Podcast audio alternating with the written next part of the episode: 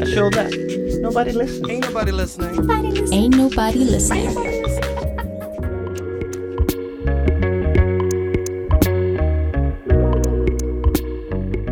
You're listening to Ain't Nobody Listening on Oman FM. I'm your host, Abdullah Al Maawali, and with me today I have two exceptional guests, exceptional sisters, mashallah alaykum, both founders of Rehability, a rehabilitation center which we're going to learn about. We have Dr. Fatma Al Lawati, as well as Dr. Zahra Al Lawati. This is what I know so far, and I'm sure you're going to correct me because you're specialized in prosthetic limbs and you have a doctorate in that, and you are specialized in speech therapy.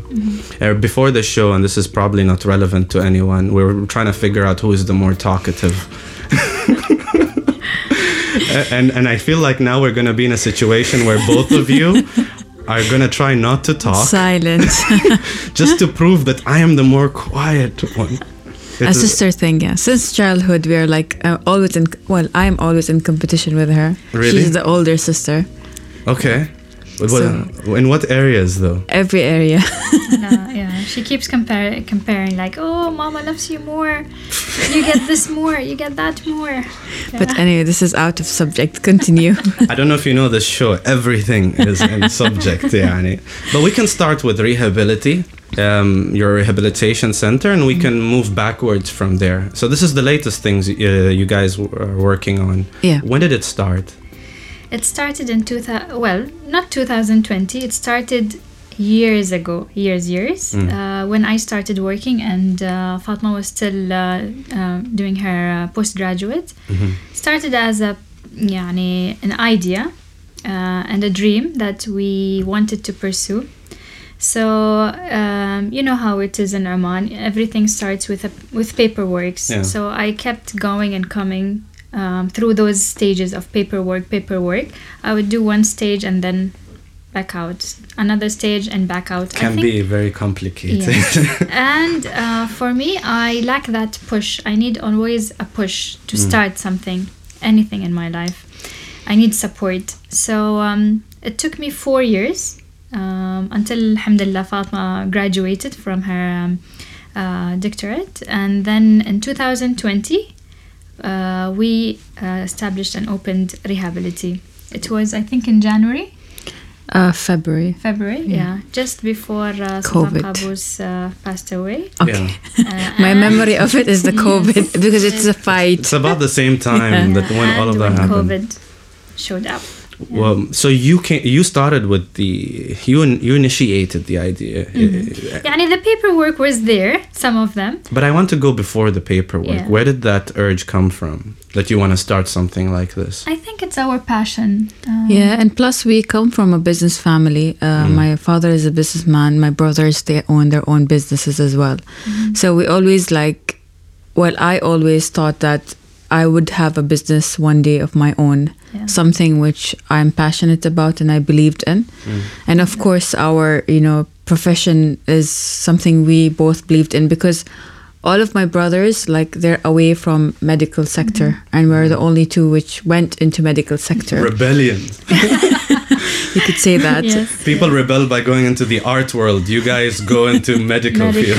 Yes. Yeah. Medical. So it was when we went there, and then it's the business environment that we had always a touch of since childhood. So I think that's what pushed us to go into it. And for me, I didn't want to limit myself only to my, daily job, hospital job. I think that's just, for me, is closing myself into a box. Right. I wanted something more. I always want something more. I would always put high achievements for myself.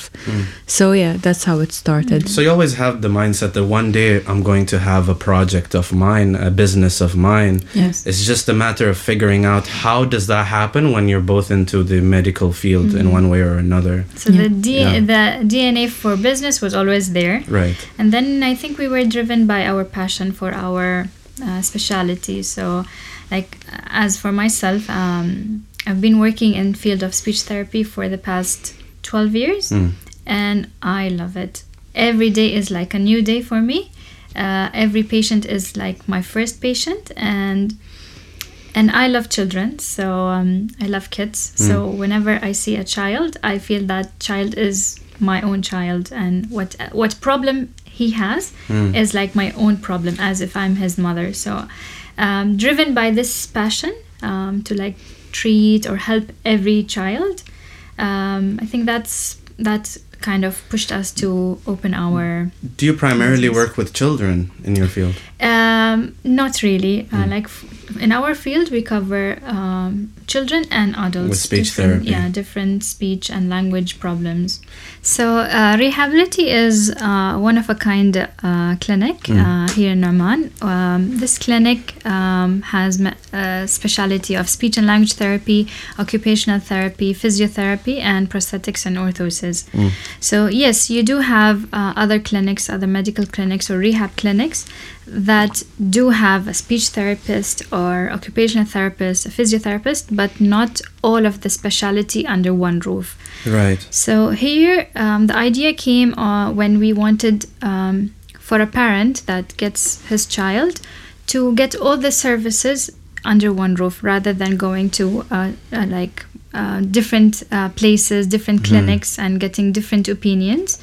Plus, we are trying to introduce a multidisciplinary approach. So if a child comes with one problem that is really clear, let's say a foot problem or a weakness in a muscle, but there are underlying problems like speech delay, fine motor problems or difficulties. So the child gets seen by all the specialists and gets a full multidisciplinary intervention. Could you list them out for me, the medical treatments or the rehabilitation treatments that you offer to people? If we talk about children, we start from early childhood. Let's say if the child is approaching 2 years of age and the child isn't talking yet. So no single words. He's not calling mama, baba. He's not responding to his name. He's not gaining his milestones. And then let's say the child is growing up and there is stuttering.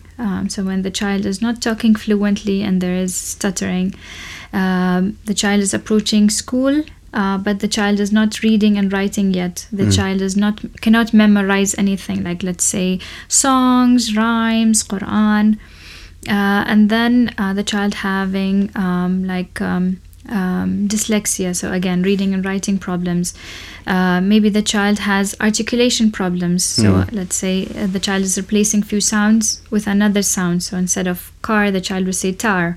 Right. And then maybe the child is born with some medical issues, let's say hearing problems.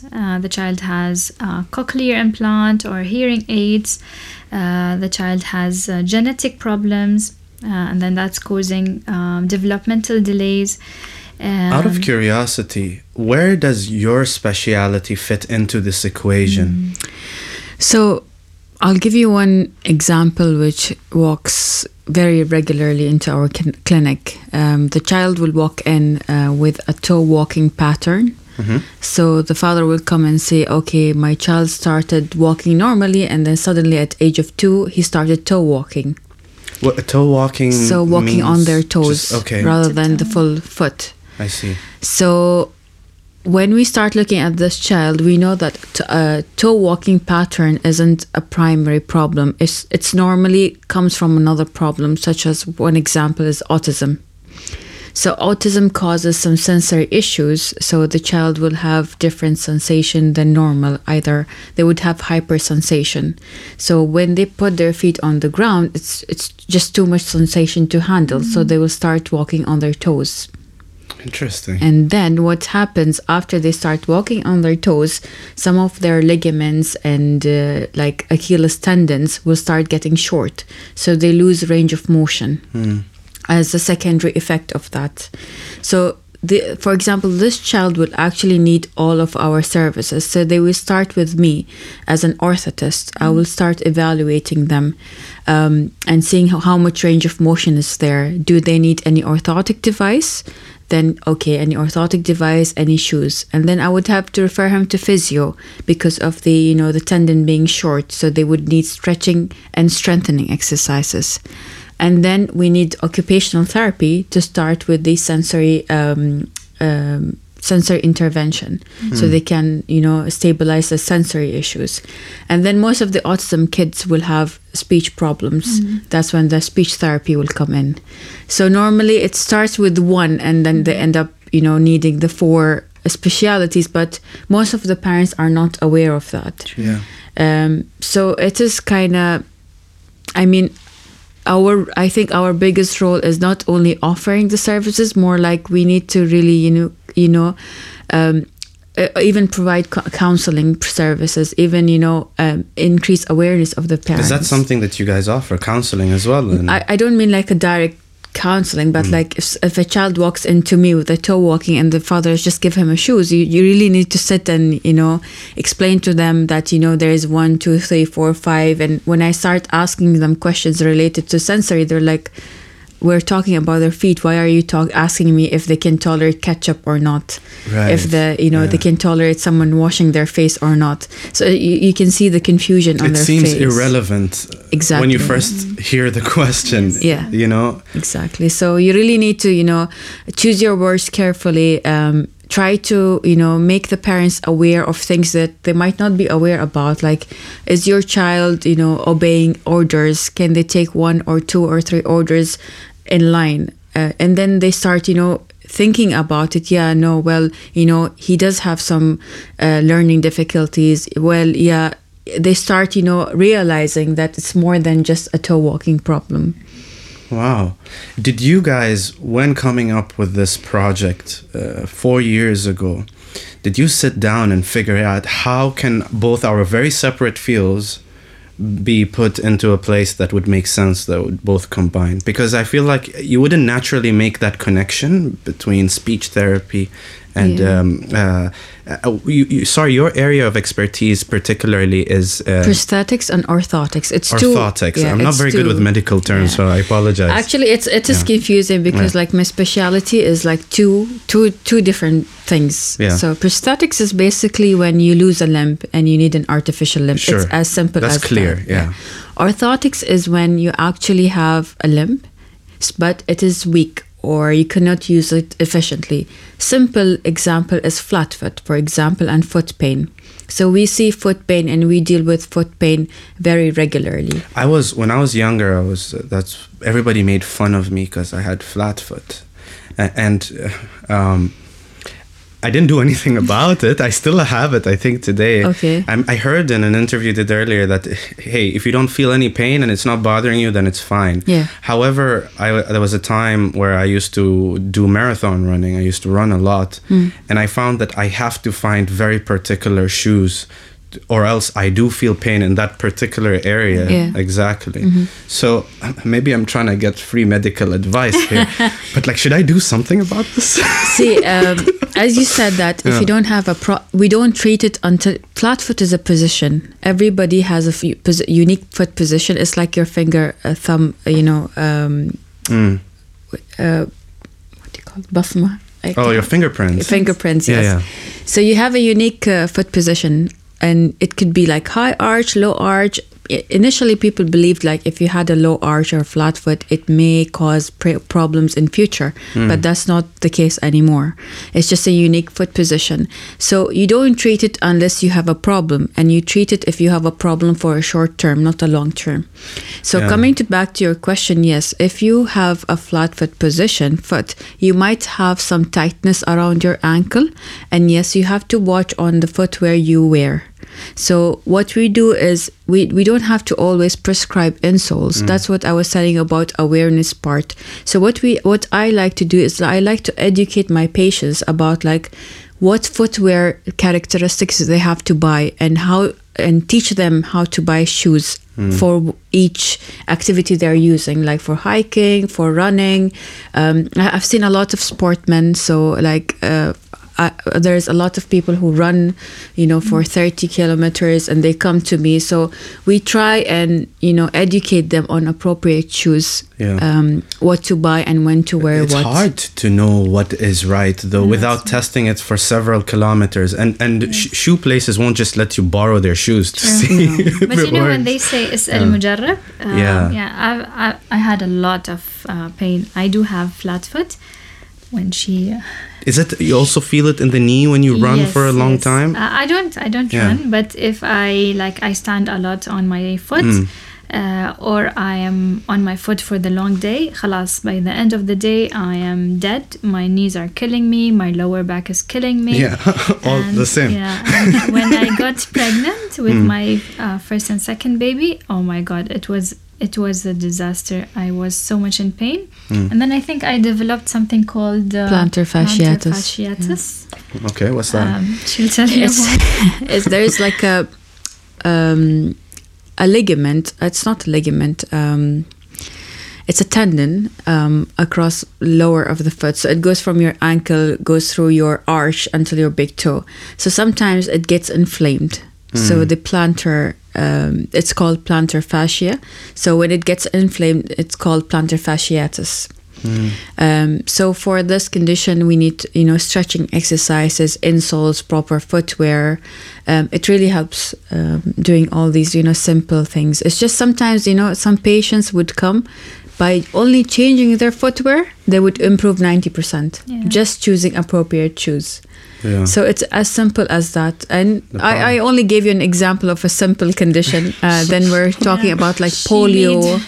She made me wear shoes at home. Like at home, once I wake up, I wear my shoes for the entire day. I like how you said she made me. She forced me. Yeah, the pain was intolerable. Yani, you feel the pain in your heel as a nail. Burning sensation. Yeah, a burning sensation. So you cannot even stand. Like if I'm showering or I'm praying, I cannot stand for barefoot. Yeah. Oh, I don't know if I've experienced it to that extent. He's looking for a free consultation. Looks like. Yeah. I am. I'm sorry, you guys tune out. Khalas. So back to rehabilitation. Let's look at this from the perspective of a business, the viability of it as a business. You come from a business background. Me, not so much, but it fascinates me. I like to understand about it. It's sometimes you find this disconnect between what you're passionate about and its business viability, for it to be profitable, for you to be able to sustain it in the long run. How did you go about it, you being from the medical field, and translating that into what would be a viable business that would, you know, allow investors to come invest with you and they'll make their money back one day, perhaps, you know? Because it's all well and good to do things that are noble, and I think you guys' careers are absolutely noble careers. But when you're going into business, you also have to account for the fact that this is a business in the end of the day, and we have to turn profit. So how did you go about that? It's a hard question because actually we do come from a business family, but we don't have the business mind. Zero. It's tough, isn't it? Yeah, it is very tough. I think our passion, you know, started as like a noble business rather than a profit. In business which we want profit from it. Yes. And I think until today we are in that fight that, you know, that we want to continue this no matter what, you know, with COVID and, you know, the challenges COVID made the business people go through. We are still fighting for that noble cause, and we speak to each other like, okay, we can just give up, or should we leave this our baby growing and let's just try one more time, let's just push it one more time. So it's not like we started that knowing that this project we will gain profit from it or not. It's more like we had this passion, we want to try this, and just let's do it. So we started with our own, capital. We did not take any investment, because even investments and, you know, taking governmental support is a bit limited for people who have a full-time job.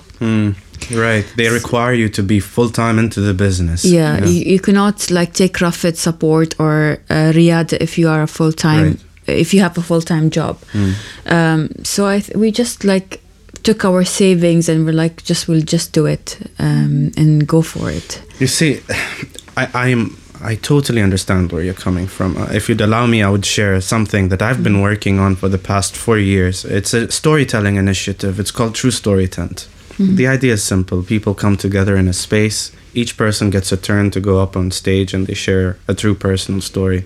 Never in my mind I thought about this as a business. It's just something that I saw in the West, and I just wondered, I wonder if this would work in the Arab world. You know, we have a culture of aib and don't talk about that. However, there's so much value in sharing your personal stories. 1 year in, 2 years in, everything out of my pocket, to the extent where I wasn't even charging people to come in. The problem is money is finite. You know, there's only so much you can give until you have nothing to give anymore. True. And then what happens is you have to start activating this other part of your mind, which I didn't grow up with, Saraha, the business part. Mm-hmm. Okay, how do we monetize this so that it's sustainable, so that it can last 10, 15, 20 years down the line? Yeah. And even though I come from more of an art background and you come from a medical background, I sense that it's similar in that way. Mm-hmm. You come from a place of, this is very noble what you want to do. And yeah, the money, the business will figure itself out. But at the same time, at some point, it has to figure itself out, right? Yani. I think we're at that point now. Yes. Yeah, we are at that point now. So yeah. We went through rough days with COVID. Yani, it wasn't at all easy. We had ups and downs. We had terrible days where like one of our staff ran away. One of our staff left out of sudden, created a dramatic story that, oh, I lost my brother and I have to travel. So yeah, we kept losing a lot of employees, and that kept us always like down, feeling down. Okay, maybe we are not business oriented people. But I think we were always driven with our, as Fatma said, our passion, yani. Yeah.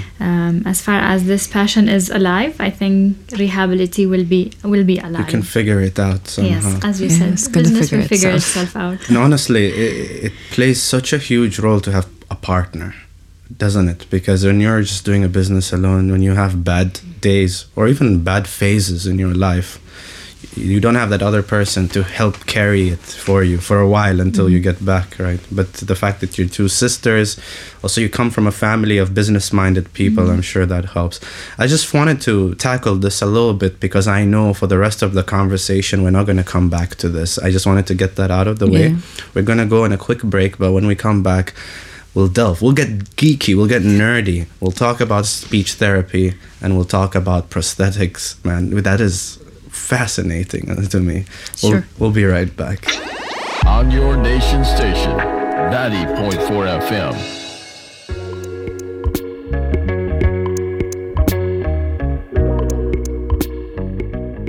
And we're back. We're listening to Ain't Nobody Listening. Abdullah Al Maawali here with two sisters, two passionate people in their fields of expertise. We got Dr. Fatma and we got Zahra Al Lawati. But I want to get into speech therapy. That is an area that I feel is very interesting. So you earlier in the show, you mentioned some of the different troubles or I don't know what's the right way to phrase it. Some of the different conditions that people have when it comes to speech. Do you notice any trends in Oman? Is there something that is more common than the other? Well, in Oman, we mostly... the marriages are from family. So we do have a lot of genetic problems. So that definitely cause a lot of language problems. So if family, like I married my cousin and then we both have medical issues, then my kids will have that problem. So there are a lot of genetic problems out there. And then that's causing like developmental delay, language delay. But recently, I would say in the few 20 years, I wouldn't say in Oman only, but in the whole world, autism is increasing in a scary way. Do we know why? as a medical community. Unfortunately, the research is still going on to find out the causes of autism. But it's interesting how some of these things just are increasing over time, like allergies or things, autism, and there's no clear reason why. True. Our medical systems are getting better, people are living longer, and then you have these... I think people are more aware of it now. Like, it was out there, but people were not aware that, okay, this child has autism. Right. Now we can know more, we can label more. We can diagnose more. Yeah. So I think I would assume that would help, because there is more research into it. There are more like science. There's more diagnostic tools out there. So I think that's your hypothesis, because we can't really be sure, right? No. True, yeah. Because you have like lactose intolerance. This is a very recent phenomenon. People were able to eat cheese and drink milk in the past with no issues. Yes. But now it's, I think what in the US is like 30% of the population, if not, actually it might be more than that. Mm-hmm. So it's fascinating. So going back to your point, my apologies. I will go out in tangents sometimes. Again, geek. With the connection that you made between... family marriages and some of the outcome of it, which specifically relate to speech. What are some of the speech, I don't want to call it issues, give me a name that is... Problems, perhaps, that you witnessed most of, or there's something that you work on a lot in your clinic? Because I work in SQUH, so we see all the cases, we see every problem. We get a lot of referrals from different areas in Oman. So I would say we cover everything. And we don't only see children, we see adults also. Like, let's say a person got stroke, and then his language is affected. That's what we call aphasia. So the person cannot talk as fluent as before. We get a lot of referrals from teachers, from Imam Mosque, Imam Masajid, because they use their voice a lot. And then they have like a husky voice, a hoarse voice, problems with their vocal cord nodules. So then they have to go for speech therapy. Okay. I hope you don't get one, because mashallah you talk a lot on your show. It's for a living now. Yeah. I hope not. Why did you put this idea in my head? now I'm worried. If you keep drinking water, then you'll be safe. But I see what you're saying. People who use their voices as a part of their job or their calling or whatever it may be, those are the ones that would be extra concerned about it. Yeah. And then we have a lot of children and adults with swallowing problems. Always they say, how are you related to swallowing? What are you doing with the swallowing case? But remember, we are always using the same muscles for speech or for swallowing. So we are also involved with swallowing cases. But what's a swallowing problem? So let's say if a person got stroke or other like motor disease, so they get... weakness in their muscles, which affect their normal swallow. So their swallow is not coordinated with breathing. That's when we step in and we do our assessment, and then we either modify their diet or the diet plays a role in the texture, I would say, not the diet as like diet calories, but the modification of the food itself. So if the person needs to have puree or soft food instead of the normal pieces. So that is to accommodate their condition, or is it to help their recover? To help with their swallowing. So what we are looking for a safe swallow mechanism. So if they are eating something and that's not safe, meaning that goes into their lungs and that causes like infections and a lot of different issues. But once the diet is modified, then we can assure that it's a safe swallow. You know, something I've always been curious about is I met a few people, particularly growing up, who have trouble pronouncing the letter S, mm-hmm. right? The S is it's a struggle. Yeah. And how do you go about such a case? Do you get people that come to you for that? Yes, we get a lot of them. Yeah. Well, what is the actual term? Or is there a articulation term? Problems. Yeah. Okay. Yeah. So we get a lot of them, especially school age. So around 6 years, 5 years, once they want to enter school, the family realize, okay, my child is not saying the correct sounds. So yes, this articulation is one of the areas that I really enjoy working with. So what we do is first, we always start with assessment. So assessing the child, what is the child's capability? Can the child actually produce the sound? If the sound is in isolation, like only the sound, can the child actually say s or no? So like in the context of a word, can they say it before the word, just the sound? So just the sound, just alone. The sound.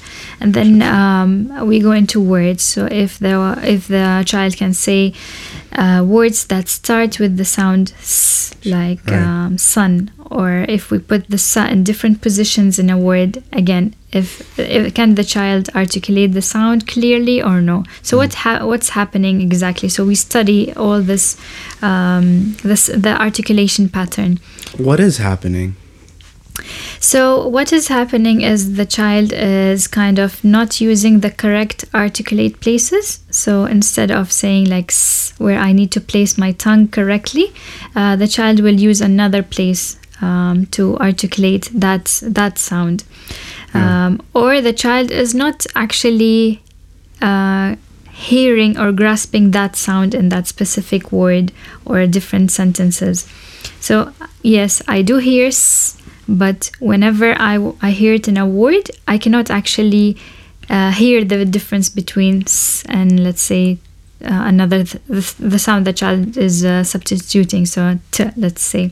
Yeah. So then here we try to introduce the sound to the child and try to practice the sound, and then we put it in words. Do we know why a child might have this happen? As I said, because it could be because the child is not hearing the sound, because the child is not grasping, the mind is not hearing that sound, so it's not registering that specific sound in that word. But I mean, is there any particular reason why that child in specific cannot hear the sound while all the other kids can, for example? Do we know what causes that? Not really. Okay. Yeah. All right. Well, I was going to skip, because again, two very separate fields. It will be interesting to jump between fields here. Prosthetic limbs. When going into your college education, was this what you were aiming for from the beginning, or did it just find you in the way? Do you want me to be really honest about this? Yeah. Or sugarcoat it? No sugarcoating here. So, when I was in my last final year, all my brothers and Zahra, they were studying abroad. So we were three brothers and two sisters, and my aim was only to study abroad. I don't care which speciality it is. Well, I feel you. And I was there. I was totally the opposite. You wanted to stay? Yes. Okay. I couldn't. I don't understand you, sorry. Yes. So we were, I was in the first... class where they tried this Markez Qabul Muhad, and you had to put your choices. So it was 30 choices, and all of them were just scholarships. And I didn't care. And this was my third choice, third option. I didn't know anything about the specialty, and I did not care, and I did not research anything about it. So in the one fine morning when the results were out, I was like, "Yay! I'm going. Khalas, I'm going to UK, and that's me." So I started my foundation. We were three girls who went together, different specialities. Once I finished my foundation, I got all my grades, alhamdulillah, to go into the specialty, and I was maybe I should go into medicine. Let's go into medicine. So I spoke to the culture attaché, and they were fine, we'll get you approval for Dublin to go into medicine. I was okay, fine. There was medicine, 7 years of, you know, studying. Ugh, I can't be bothered. Just let's go to prosthetics and orthotics and let's explore it. Okay. So I started like first year and I was like, yeah, really? Do we see this? Oh yeah. And I, you know, I started learning it as we progressed, and I started loving it as we go through. And then after I finished, alhamdulillah, I got the opportunity to do my PhD, well, skip master's. Before we get to that, okay, because you just skipped, I feel like, what is an important switch in mindset here. From when did it turn from, I just want to travel, give me whatever, I'll do whatever it takes, to I love this? You know, I feel like that's a big there, you know. I think, you know, throughout the, you know, my specialty, you know, throughout my studies, our course is quite intense. So we started seeing patients from year one, and I still remember the first amputee I saw, and, you know, my mixed feelings in that occasion where you see someone without a limb. And as we went through the course, you see how much it is, you know, specialized in a very different way. Like you have the prosthetics with all the different levels, and then you have the orthotics with all the different, you know, fields of it, and then it goes into engineering as well. So we study about material science and how to involve materials. And it was a lot of handwork. So it's not just like seeing patient. We see the patient, we take measurements, and then we go and manufacture the devices as well. Wow. I think the switch came back into when I was in my third year. I came to Oman and I was involved in like a charity organization called Basma. The idea was that they would go and see different children and ask them for what they wish for. So there was a child, a cancer fighter. It's like a Make-A-Wish Foundation in the US. Similar, right. Yeah. And he lost his limb because of cancer above knee. So he said, I wish that I entered the hospital, which I left with one leg, with two legs. And I was still a student then and part of this group, and they were talking to me, we'll try and, you know, facilitate making a limb to him through Khawla. And I was like, okay, guys, hello, I am here. I'll do that for you. And, you know, when I finished the project and when he, you know, first walked with his limb, I think that was the turning point. You know, it's like when his mother started praying for me, and, you know, the feeling of you really feel like your child is walking one more time. And really he entered Royal Hospital as his wish with two legs. So that was, I think, I could say that's the turning point. That's when I realized, yes, this is for me. Yeah. It's life-changing. Yeah. It's life-changing when you see your work into another person. Yeah, I still love, you know, seeing children, amputees, children. That's my, you know, area which I'm really passionate about. It seems like you both gravitate towards that, particularly, and I get it, man. Children. It really warms your heart to see that. It's nice. You know, the first moment when you will like fit the prosthetic limb to them, and you will see them just run around. Wait, they can run from the beginning? Yeah, just kids can do anything from the beginning. Really, it's like, it's amazing. They're not like adults. You put even it's just a basic, you know, that you have the socket and then you have the, you know, the pipe and the foot. Yeah. They will start running around. It's amazing, really. Mashallah. Yeah, I'm taking it, and I imagine. Yeah, you know, I've seen videos. I've never seen a video of prosthetic limbs, but I've seen videos where. Those that can't hear, and then they give them the hearing aid. Hate to admit it, always get emotional every time. Yeah, I imagine it's that kind of feeling, you know. Then you decided experiencing that and seeing that that is something that you want to pursue. Then you went into your post grad. What was that decision like? All my decisions are... She's a geek like you. Okay. All my decisions are like, okay, let's do it. When I was young, I always wanted to pursue my PhD, but I didn't know what stage of my life I would do that. So when I graduated with first class honors, I remember like 2 weeks before my results were out, my friend was telling me, you know, there's a guy, he graduated with first class and he's planning to do his PhD. And I was like, can you do your PhD immediately without your master's? She was like, yes, you can do that in UK. And, you know, I felt like there was like a tube light, you know, lighting out. And she saw, and I was just silent. And she was like, don't you dare. She just said that to me. Leish. I don't know. And then after 2 weeks when my results were out, my mother was with me in UK to attend my graduation. And I was like, you know, Mama, I can do this. And my mother always wanted that one of her children's to be, yani, doctor. A doctor, yeah. If not doctor, yani, a physician. Yes, a PhD holder. Like one person that's not in business, please. So then I was like, she was like, yeah, of course you should do that. And I was like, okay, let me try for it. So there was a scholarship opportunity, which I applied for. And alhamdulillah, I got the scholarship from the university. And then half of it was from the Ministry of Higher Education. I remember Al Wazira bin Nafs, she supported me really for this opportunity. So, and then I started my PhD immediately. So I finished in July and I started in November. There was no break. So am I correct in saying that you're the first person in Oman with this exact speciality, with a PhD in prosthetics? Yes, with a PhD, yeah. My PhD was actually into orthotics more than prosthetics. I looked into cerebral palsy patients, so patients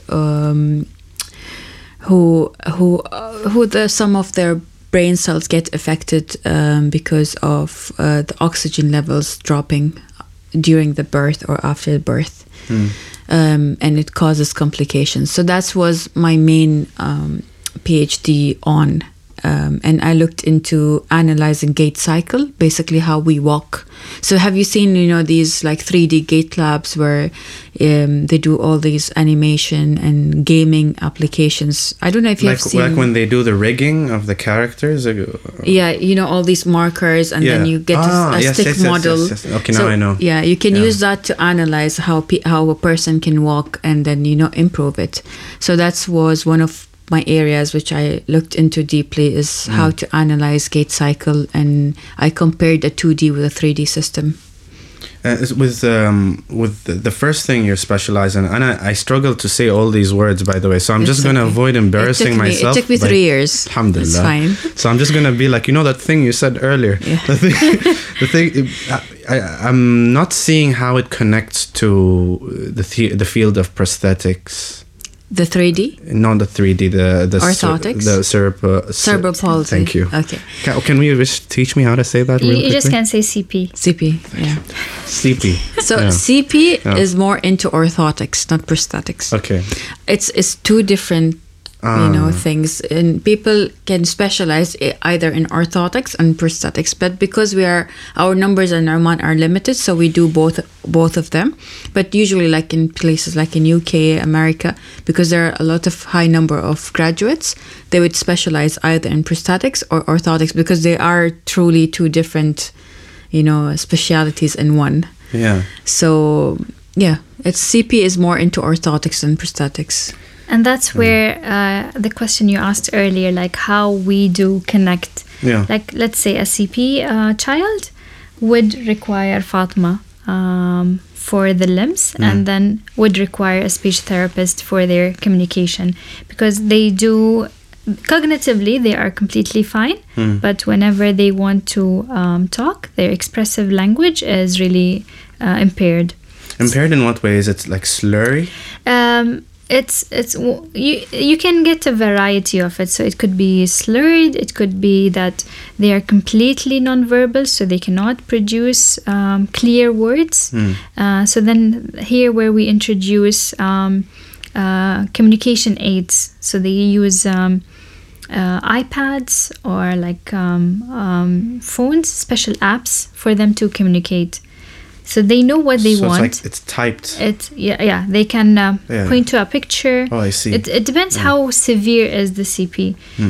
Are they like paralyzed? how mobile they are. Can they use their hands to actually point or use any digital form of communication? Some might be really impaired that they are not really physical, they cannot move, so they are completely paralyzed, so they use their eye blinks. Through what we say communication board. So there are some letters or pictures, yes and no, numbers, all on a communication board. So whenever they want to say anything or ask for anything, they just use their eyes to ask for it. Zahra, how did you get into this?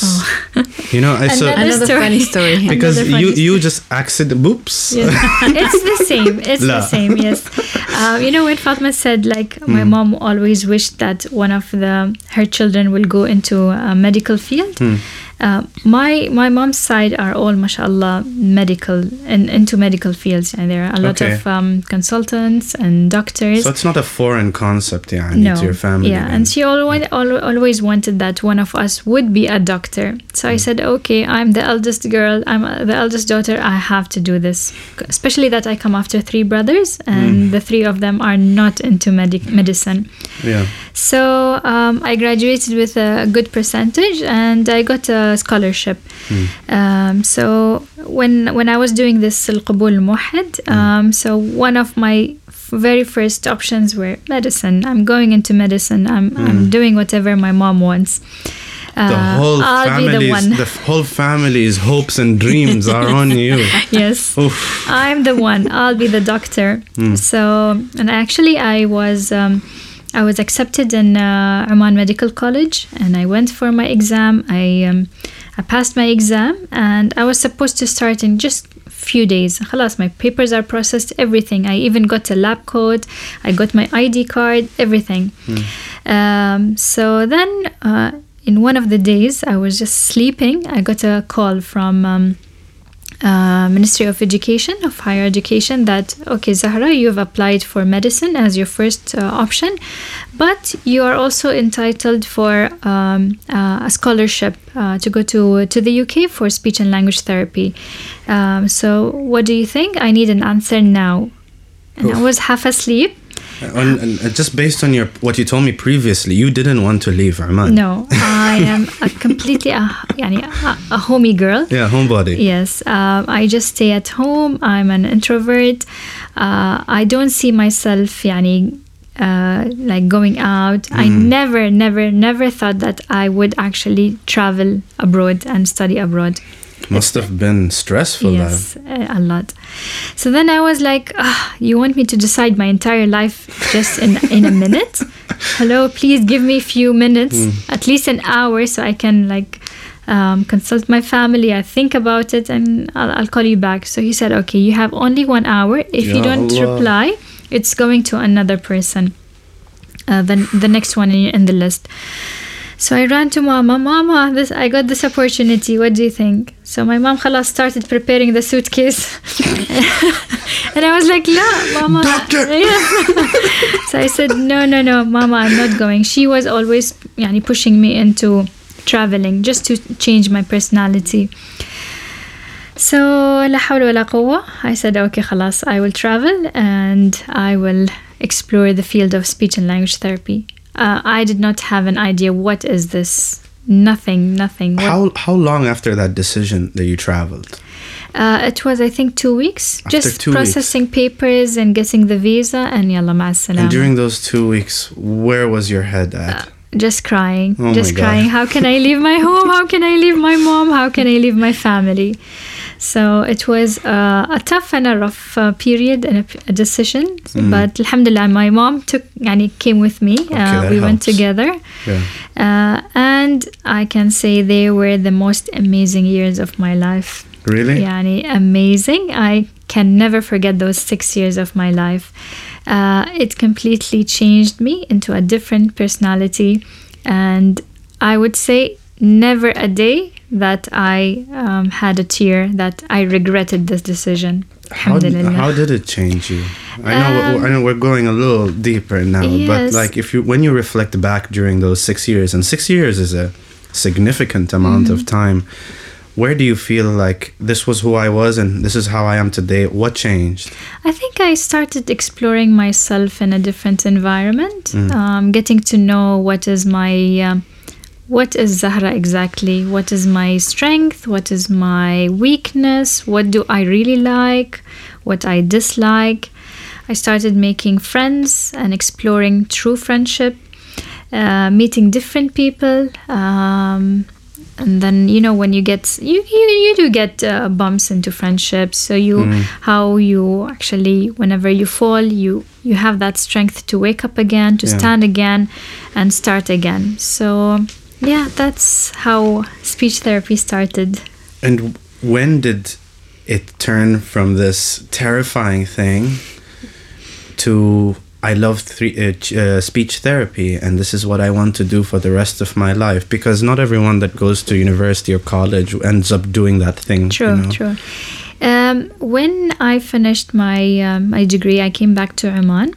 And alhamdulillah, I was lucky to get a job immediately. So I worked in Early Intervention Association in Al Adeba. So it's an association that's based on purely funds. And I started working there as a speech and language therapist.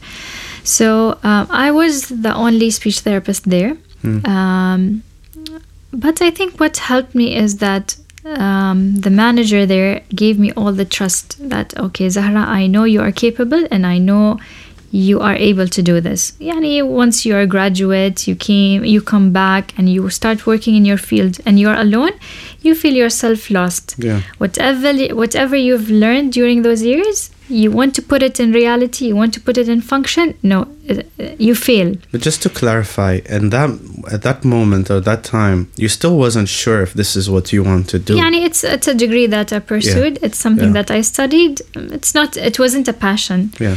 Until I worked there, and I had around 70 children under my care. Yeah. And I started assessing and providing the intervention. And that's when actually it started to turn into a passion, when I see that, okay, every time the child enters the therapy room and receives the therapy and leaves the room with one gain, a sound, a new sound, a new action, a new interaction, a new word. And then I can see the smiles on the mother's face, and how grateful she is to whatever she heard, like a new word. Some children are nonverbal, so even the word of mama is not there. So when you see your hard work, how it translates into real, that's when actually it turned into passion. Yeah, man, I don't know if I feel. Do you ever feel like your emotions get in the way of your work? All the time. Because I'm putting myself in here. I don't know if I can handle this. Yeah. We are females. The tears are always there. Yeah. Well, I'll tell you what. I need to process. If I will go out on a quick break. And when we come back, if you'd allow me, I want us to go further back. Your family, I'm sure, played a big role in who you are today. And I would love to explore that. Yeah? Right, we'll be right back. On your nation station, 90.4 FM.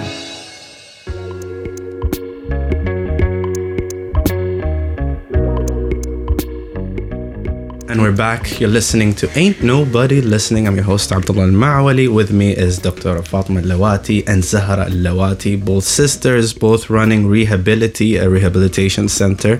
Where is it located, by the way? In Adhaiba. In Adhaiba. Next to the beach. If people want to find you online, how do they go about doing that? Google Maps. Just type Rehability and you'll find us there. So far, no social media presence? No, we have our Instagram page. Okay, what is that? Rehability Oman. Rehability Oman. Yes. All right. Fa, I was talking to you off air, wondering how do two sisters, masha'Allah, become you? You have achieved so much in your life. You do these, what I perceive as very noble things in our society. Where does that come from? I think it comes from actually the way we were raised up by my mother.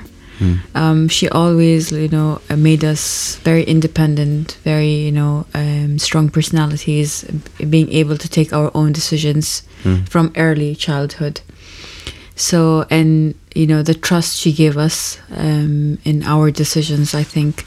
So when I wanted to study abroad, she always supported us with our different decisions. So I remember when she wanted to learn piano, she supported her. When I wanted to learn drawing, she made everything we wished. She made sure that we could get enough support to do what we want.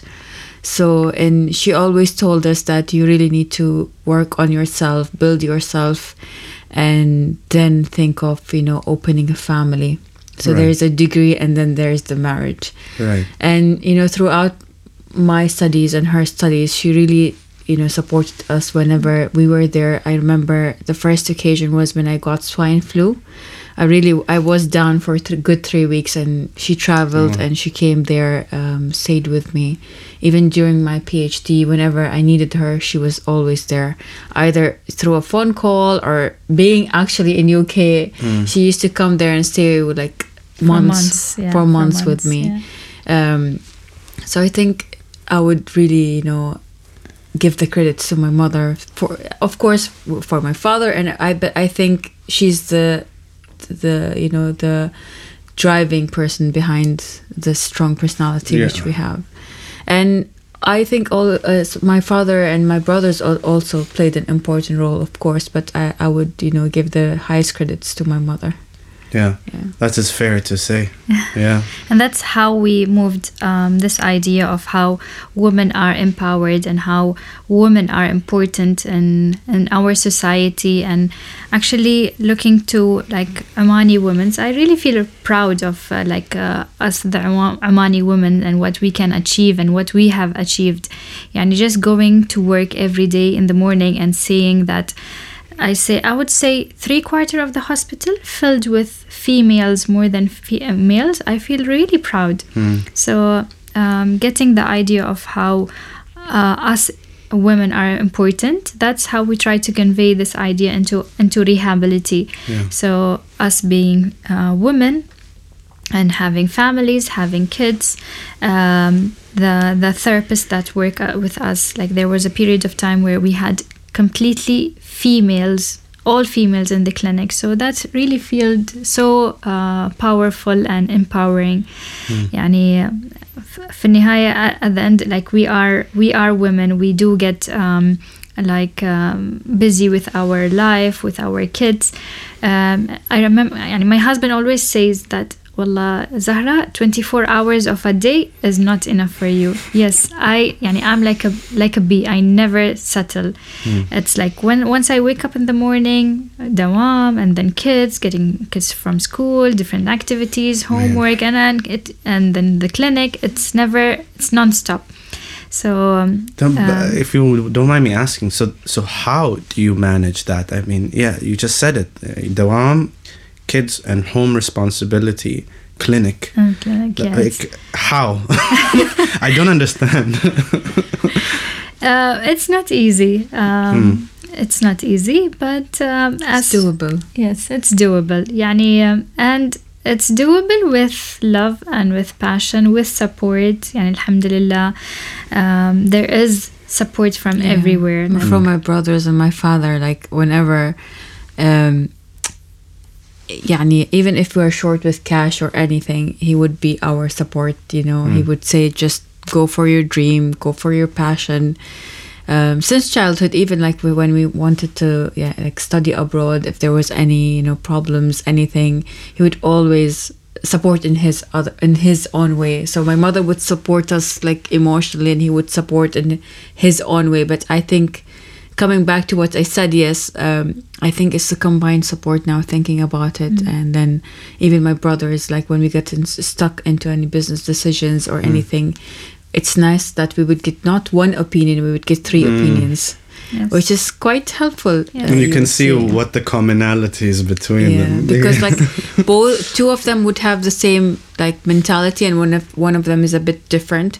So it's nice they would explore three different opinions. Yeah, it's nice really. It's the support we get from everyone. Even my little girl, I would say that alhamdulillah, I get support from her also. Like, she would say, Mama, where are you going?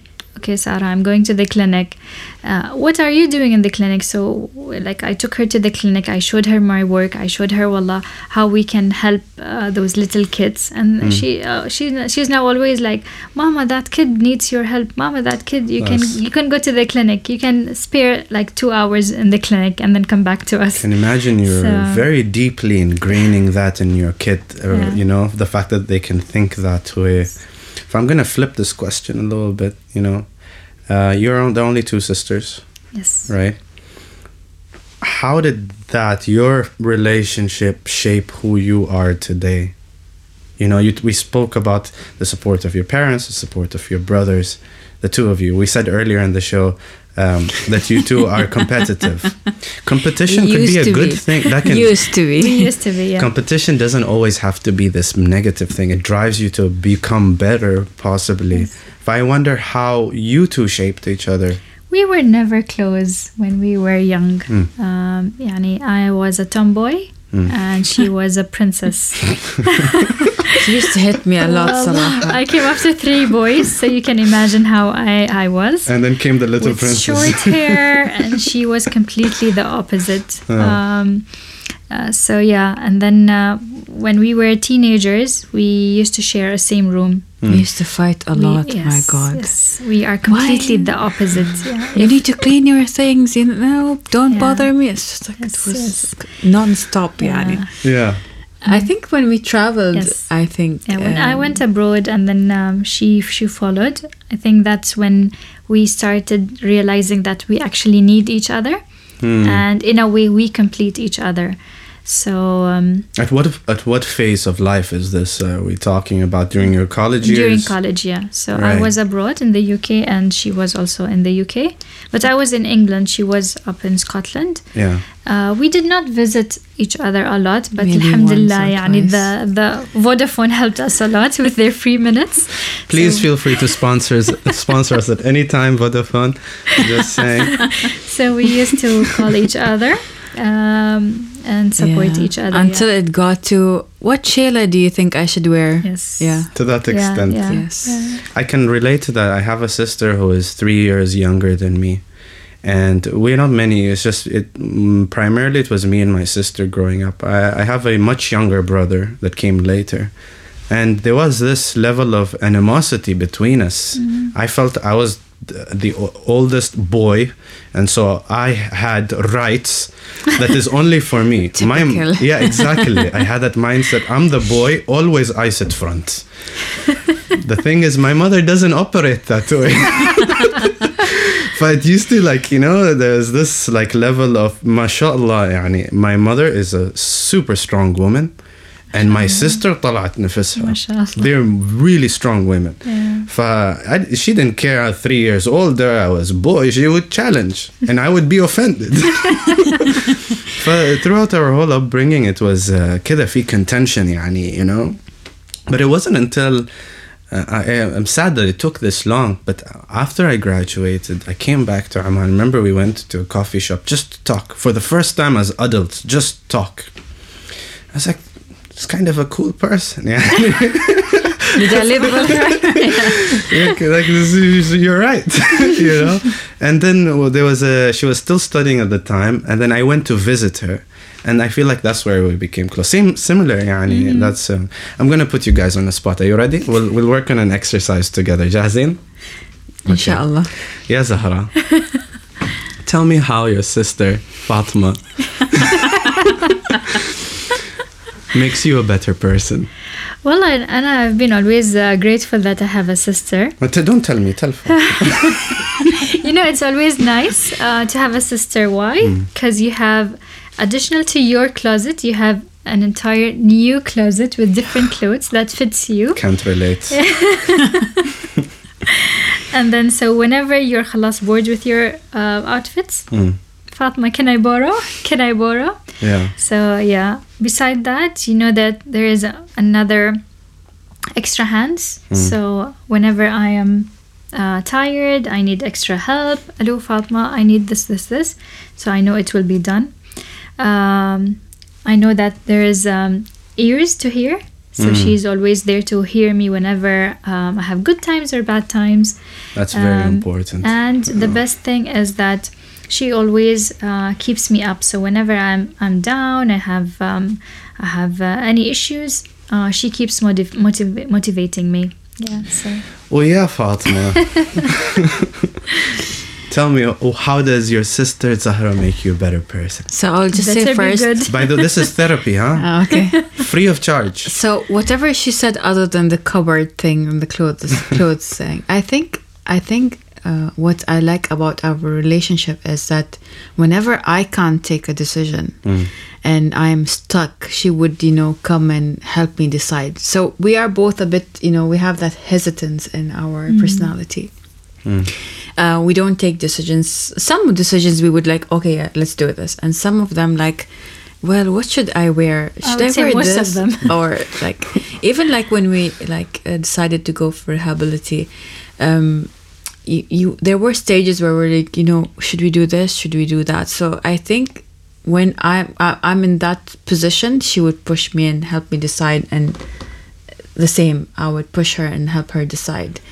And the most important thing, which until today she wants me to, thank her for it, is the proofreading she did for my PhD thesis. I have heard that before. Tell me about that. Okay. So she would remind me, I think, until I'm old and grumpy. You remember? Yes. That day she claimed that she wrote my PhD. I was like, no, that's too much. Sure, yeah. You crossed the line. You did proofreading, yes, I agree, but you didn't write it. Come on, yeah. I'm the hero behind the curtains. Fair. Yes. I have another degree. I do have a PhD also. A shared one. Shared. So, yeah, she likes to claim credits of it. What, but she did prove it. Okay, yes. I will not deny that. Since her undergraduates, she would send me like her projects, her work, and Zahra, please, because she's good with English and with grammars and stuff. And now you're in business together with Rehability. So I guess this is a perfect segue into the future of Rehability. When you look at Rehability down the line, 5 years, 10 years, I know these are two very different timelines, but do you have a sense of where this is going? Or what do you hope it will achieve? We cannot guarantee what will happen in the future. But yes, we do have a lot of new ideas that are not available in the market. So the ideas are driven with our passion, our degree and our capabilities and our business needs. So we are planning to introduce a lot of different things in our specialty, and hopefully that will work. I think adding to that Rehability has great potential, really, and we have seen that. We have seen the great potential. It's just that just the parent, when they walk outside the door, seeing the improvement in their child, that's a potential by itself. So I could see this center going somewhere, really. And at the end, we are Omani. So. Plus, Omani market, from medical field aspect, especially in rehabilitation, it's quite, I would say, underground market. It is a market which requires more of awareness and attention. So that's why in the clinic, what we try is that it's not just we'll give you therapy or just come in, and we do really spend time with the patient, because I think educating patients, awareness is most important thing. Right. And we would like to really add more of that awareness in social media. I think it's quite required. So, being on these shows, which is really appreciated that we are here today. I think that's a very, nice way to increase awareness. And usually I would just, grab the first opportunity to just go out there, speak to parents, educate parents and tell people how important it is and what can we do, It's just sometimes it's just, I told you, it's just changing your footwear changes your life. Yeah. So it's as simple as that. So I think there is great potential, and because of our unique idea, I can see this going somewhere really nice, especially that there, Omani people people are very talented, to be honest. Mm-hmm. You know, we have worked with different specialities like physiotherapists in our like department in Khawla.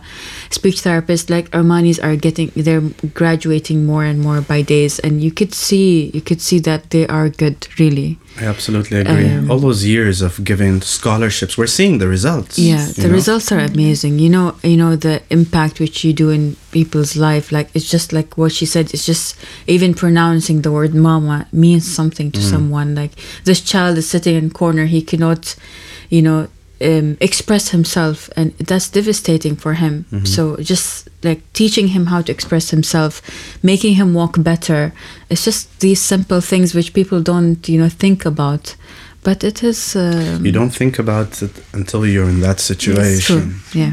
Yes. So what is it exactly that you feel you want to raise awareness on? Is there anything that in the top of your mind right now that you feel like we need to talk more of? I think it's the role of therapy, like this, like the supporting medical field. Like, people know what a doctor can do, but people don't know what us as a rehabilitation, what can we add to them. So generally, like, okay, physiotherapy is more known than the other specialty, but occupational therapy, speech therapy, and my specialty is quite still new. Because of the, I'm the second graduate in the bachelor's degree, and I feel that we have this responsibility of telling people how we can help them, because people, they suffer and they don't know what should they do, where to go, how to help this child. So I think I would first of all really like take this opportunity to increase awareness about, guys, we are here to help you. You just need to seek this help. And for them to know that, we need to increase awareness about it. And when you seek help, you always like feel you want to do it with someone who is Omani. Like, I would trust someone Omani in this field, in this specialty. Or perhaps feel more comfortable because it's familiar. Yes. Yeah. So, rather than going to someone who is non-Omani. So I think us being Omanis and in this clinic, we get more.